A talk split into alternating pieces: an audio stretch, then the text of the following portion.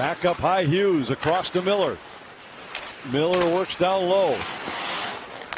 Back to the line Hughes. Pettersson a drive. Save. Stalock. Rebound. They score. Boeser grabs the loose puck and pushes a backhander into the empty net. A power play goal. And Vancouver leads it 1-0.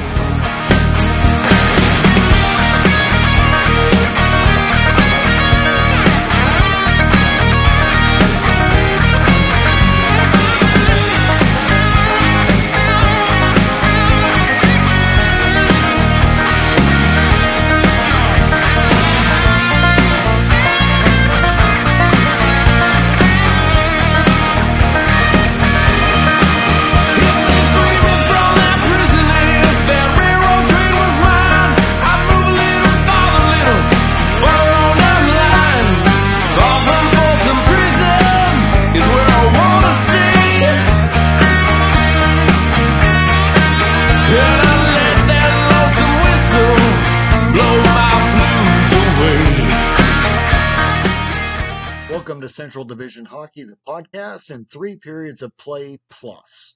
I'm Tim Bigelow. This podcast, we review and analyze the Vancouver Canucks 3 1 series play in win over Minnesota.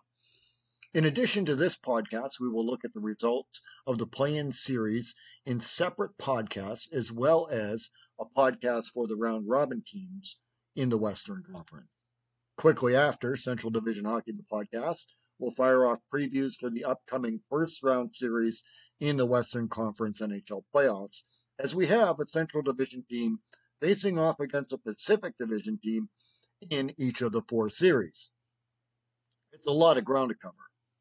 The draft lottery is tonight, and the three eliminated Central Division teams have a 12.5% chance of landing the first overall pick in this year's draft. That's a 37.5% chance it goes to a team in the Central Division. Minnesota is one of those teams in the running. They may end up with quite a consolation prize for not advancing in the NHL playoffs. This podcast was completed the day of the lottery, but has been recorded prior to the lottery taking place later today. I expected this play-in series to be one of the more contested ones in the Western Conference, and it definitely lived up to the billing. Unfortunately for Wild fans, the Canucks found a way to advance. Let's look at what made the difference. I took the Wild in my preview of the series, but it was one of the predictions I ended up being wrong on. It started well, an Alex Stalock shutout and a 3 0 Minnesota win in game one. Vancouver took game two by a 4 3 score in spite of a two goal performance from Kevin Fiala of the Wild. The game winner ended up being the lone power play goal scored in the game. Vancouver's Jacob Markstrom turned in a shutout of his own in game three for an identical 3 0 win, except that the Canucks returned the favor. And finally, game four needed overtime played on back to back nights, no less, a 5 4 Vancouver win. It was a short OT as a seeing eye point shot 11 seconds in ended the wild season. Looking back at the preview, what were the keys to winning? And did those end up being the reasons Vancouver won? I identified that each team's big time goal scorers needed to show up. Highlighted Fiala and Zuccarello as two for Minnesota, Pettersson and Boeser for Vancouver. Both teams have top six guys who can produce. In the end, Vancouver got a bit more out of its elite stars offensively. The goaltending matchup was identified as the second key, and both goalies had a shutout each. However, Jacob Markstrom's numbers improved from his regular season stats, while Alex Stalock had a drop in his by comparison. Vancouver came out ahead again. The third point was different for each team. For the Wild, it was limiting the league's fourth best regular season power play in Vancouver. They didn't accomplish this overall. Both teams played an extremely undisciplined series, but that benefited the Canucks more than the Wild. And for Vancouver, it was bottom six production. I felt Minnesota would get production from their balanced lineup, and they contributed. But Vancouver also managed to balance this as well. Although, man, do I need lineup cards to watch the Canucks. Looking at the minutes played, and that Vancouver used 15 forwards over the series because of three injuries, similar only to Winnipeg, and unsimilarly to Winnipeg, they still found a way to win. It's like Tyler Motte played four games, and I remember him, but who he was playing with is a blur to me now. And that's Tyler Motte, not to be confused with Tyler Toffoli, who was injured in game one, nor Nucks defenseman Tyler Myers. Let's get into the details on the keys. Kevin Fiala was, as advertised, scoring three goals. Zuccarello didn't find a score sheet. Luke Kunin had a pair of goals, and Eric Staal had one for the Wild. Boeser scored two for Vancouver, and Elias Pettersson only had one, but Bo Horvat had two, and JT Miller scored as well. So it was there and is rather comparable. You wouldn't hang the series over one team's top six outdueling the other in the final analysis. I mean, Calder nominee and defenseman Quinn Hughes led the Canucks with six points, but also Minnesota's defenseman Jared Spurgeon was tied for second in Wild in points with Fiala, a point behind team leader Eric Staal. Secondly, the goal matchup went to Vancouver. While Alex Stalock was perfect in game one, the rest of the series, Jacob Markstrom played better. Minnesota outshot Vancouver 121 to 116 in the series. They also scored an empty netter.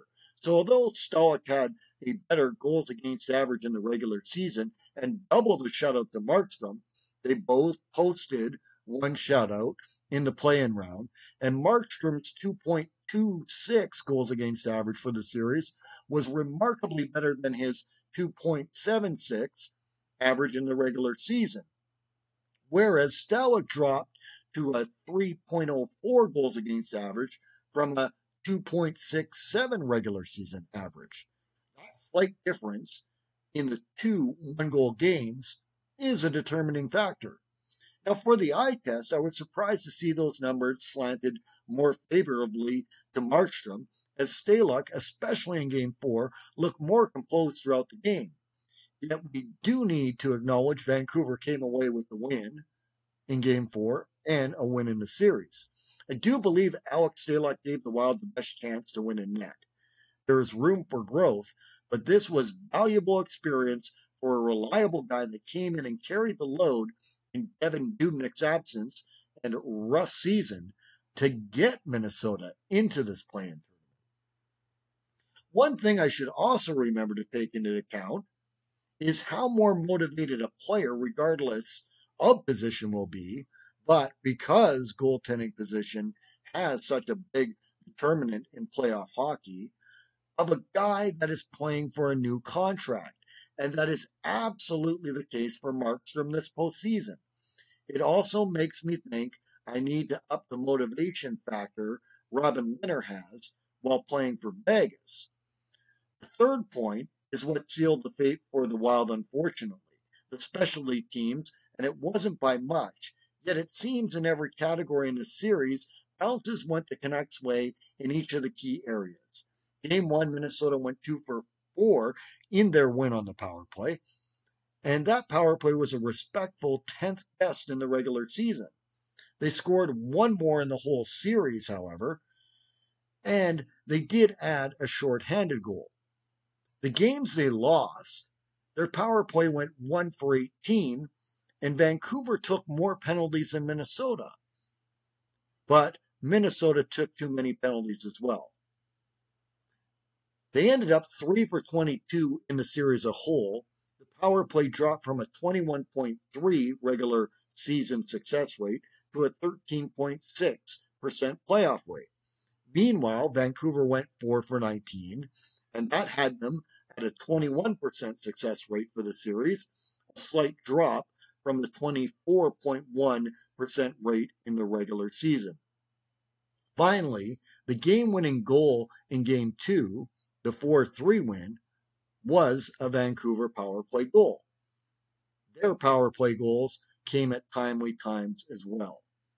Vancouver had a pair of goals from Tanner Pearson and one from Brandon Sutter, and I think those were bottom six scoring, at least on the average ice time for those players. That's what I'm basing that on. I should add that in game three, Wild coach Dean Evason put Nico Sturm in and took out Ryan Donato, not to be confused with Ryan Hartman or Wild defenseman Ryan Suter. Bringing back to that lineup card thing being useful again. Point is, Sturm scored the goal in game four that forced overtime while playing in Minnesota's bottom six. There just was a bit more from Vancouver's bottom six in the end. Even in the loss, it's a win for the Wild organization that was needing to jump more than a couple of teams to get into the postseason prior to the stop. GM Bill Guerin picked up picks and assets by moving Jason Zucker near the deadline. He made a coaching change that signified he was going to start making his mark as GM. And before the play-in officially, he made Dean Evason the head coach. The players seemed to play better. They were battling and in the mix at the pause. Kevin Fiala especially has gone next level with Evason coaching to being a game changer for the Wild. I did not mention that the loss of minute leading defenseman Ryan Suter who was deemed unfit to play game four. And that definitely did put more on Brodin, Dumba, Spurgeon, and Soucy on the Minnesota Wild back in. But then to put that loss on his absence, then Vancouver could say Tyler Toffoli, Adam Gaudette, and Michael Ferland, all forwards, three of them, only played one game and were out because of injuries the rest of the four game series. So, let alone one game, they missed those guys for three games and they found a way to win. I will say, sadly, it has become commonplace that Ryan Suter misses game time, and including postseason play over several recent years. And he is a cornerstone of the Wild's defensive group. Finally, the Wild will add a high first round draft pick. And at this time, hours before the lottery tonight. Potentially the first overall with that 1 in 8 chance. Sounds better than that 12.5% chance saying 1 in 8. Keep a lookout for more of three periods of play plus with the results and analysis of the other series from the play in round, and of course, a podcast dedicated to the round robin format. This is Central Division Hockey, the podcast. We will next look at Vancouver in our full preview of their upcoming series with the defending Stanley Cup champion and Central Division's St. Louis Blues as they meet in round one of the Stanley Cup playoffs. Prior to that, we will have three period of play plus podcasts with the results from the other series. Next up will be the Nashville Arizona play in series as the next edition. Thanks for listening.